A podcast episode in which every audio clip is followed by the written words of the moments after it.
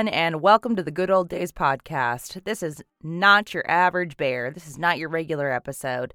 This is the first in our Saturday short stack series. This is a little snippet from our latest episode, episode seven on the New York draft riots. That episode came out to almost an hour and a half long, and I had to edit it down to about 45 minutes. So we were left with a lot of great content uh, that we wanted to, you know, share, roll out slowly. Uh, this particular clip is Jasmin and I dissecting the Emancipation Proclamation, abolition versus equality in regards to American slavery, and a few of Abraham Lincoln's own words in regards to abolition of slavery. Two points of correction for you as you listen to this clip. Uh, in the beginning, I do say that South Carolina seceded from the Union in January of 1861. That is incorrect. They seceded in December of 1860. I believe it was December 20th. And I also say that uh, they are followed by seven other Confederate states. It was actually seven states total. So just a few correction points there. Nobody's perfect, but wanted to make sure you had the facts up front. All right, here we go. I'm going to drop you in right here. The Civil War is fought between the United States Federal Army and the uh, CSA, the Confederate States of America. South Carolina seceded from the Union in, I believe, January of 1861. And what, seven states follow after that? Now, what follows is the bloodiest conflicts in American history up to that point. Uh, I think rough estimates are about 600,000 people died either from uh, battle wounds, mostly from disease. Uh, but there are pockets of violence that are not necessarily related to organized battles. And that's what we're going to get into today the New York draft riots. And often when we're discussing the American Civil War, we tend to use the terms Union, Confederacy, North, South, and those regions and those different armies hold distinct distinct i guess feelings with them um, and we tend to attach like this staunch pro-abolition idea with the union and with the north and pro-slavery sentiment with the confederacy and with the south and overwhelmingly the confederacy from its outset is is seeking to preserve slavery. It's looking to preserve its what it thinks is its rights to slavery and that whole states' rights argument really just kind of folds into that because well states' rights for what as our friend yeah as our friend bridget would, would say states' rights to do what and it's to preserve slavery and although the north isn't directly opposed to that because of course they're their economy is running off of this too. Their initial idea is to preserve the Union, and eventually that'll fold into the ideas. I believe Alexander Stephens, the VP of the Confederacy, when the Confederacy is being established in 1861, I believe he was quoted as saying one of the core tenets of the Confederacy is the supremacy of white people over black people. That is one of the core tenets of the Confederacy. Absolutely. And if we dive into all of those orders of secession from each state, they almost all include something about slavery, whether it's preservation, their right to expand it, their right to do what they want. And the thing that always gets me is Lincoln doesn't expressly disagree with them. He says in several of his different debates as he's getting into becoming president that he has no desire to essentially attach himself to this idea of abolishing slavery within his presidency. And there's, you know, all sorts of things that we can go into that. And if anyone listening knows me, you already kind of know my opinion on Lincoln. The great emancipator. How how true is that? I do think he absolutely preserved the Union. What I don't think he should necessarily get all the credit for is is again emancipation. He does sign the Emancipation Proclamation that we'll get into, but it only applies to certain people in certain places. And it's more of a political maneuver, right? As you've studied England and France were about to get into the war in 18 I mean middle of 1863 on the side of the South. And if that happened, well, the U.S., the, the federal army, the federal government was going to be in really, really bad shape. Yes, yeah. So England and France were ready to get involved on behalf of the Confederacy. And if they had done that, the North wouldn't have stood a chance.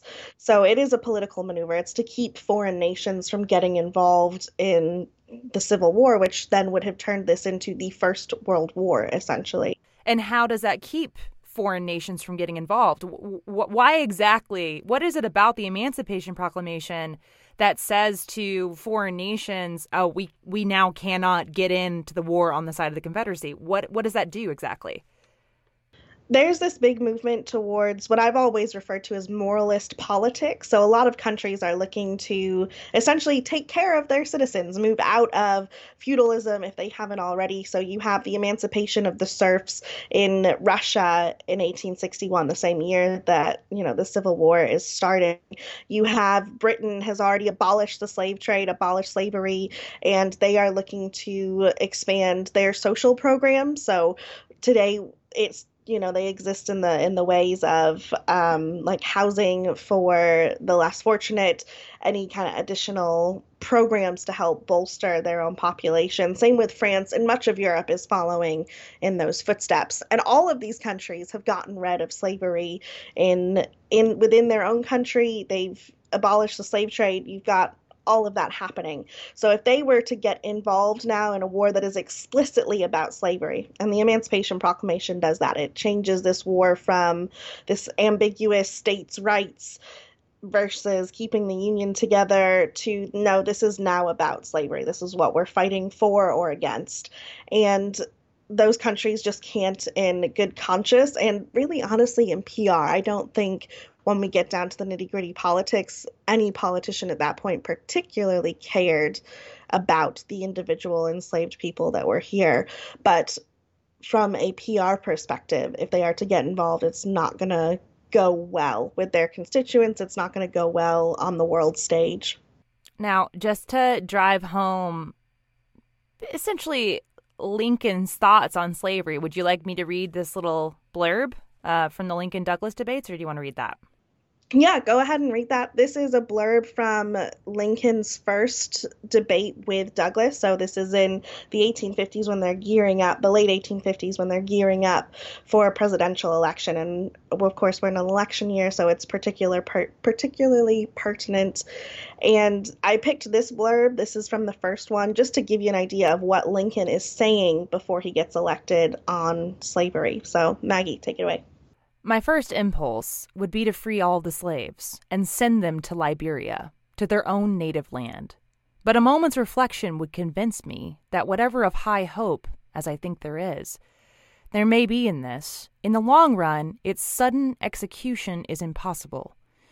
If they were all landed there in a day, they would all perish in the next ten days, and there is not surplus shipping and surplus money enough in the world to carry them there many times in 10 days. What then? Free them all and keep them among us as underlings? Is it quite certain that this betters their condition? I think I would not hold one in slavery at any rate. Yet the point is not clear enough to me to denounce people upon. What next? Free them and make them politically or socially our equals? My own feelings will not admit this, and if mine would, we well know that those of the great mass of white people will not. Whether this feeling accords with justice and sound judgment is not the sole question, if indeed is any part of it. A universal feeling, whether well or ill founded, cannot be safely disregarded. We cannot then make them equals. It does seem to me that systems of gradual emancipation might be adopted. But further tardiness in this I will not undertake to judge our brethren of the South.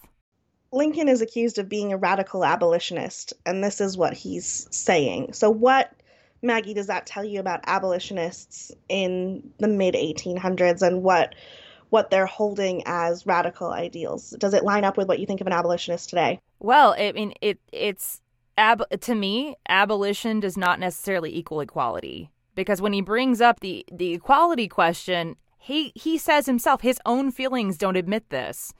You know that that's a little too far for him. Uh, so I think a lot of people, when you look back, like with 2020 eyes, you see the term abolitionist, and and that says, oh, that's a person who wants to abolish slavery and you know provide equality for everyone in the U.S. But that is certainly not what that meant. Yeah, I think yeah, I think you're absolutely right. And the, it's passages like this because there's a lot of these that I could pull from. This one is just his first foray almost into talking like this in a very public and official way. And it just to me is such a good example of why we have to know the definitions of things within their own time and even though we can't necessarily judge them as you were explaining with 2020 eyes looking at hey even this person that is known as the great emancipator doesn't agree with equality and supports sending people literally to a country that they have they've never set foot on. Let's let's face it. By 18 1858, there are no people in the United States that have been brought from from Liberia. So they're going they're going to be sent to a place that they've never been, don't know the language of, don't know necessarily all the cultural customs of, and again there's this idea that all enslaved people originated from Africa. And that's true to a certain extent, but also a lot of people that were enslaved in the United States by this point have been brought through South America. They might have Native American roots, and there's going to be like this combination of cultures. So it's just incredibly ignorant of essentially the whole process and what everyone has been through that is enslaved in this country at that point.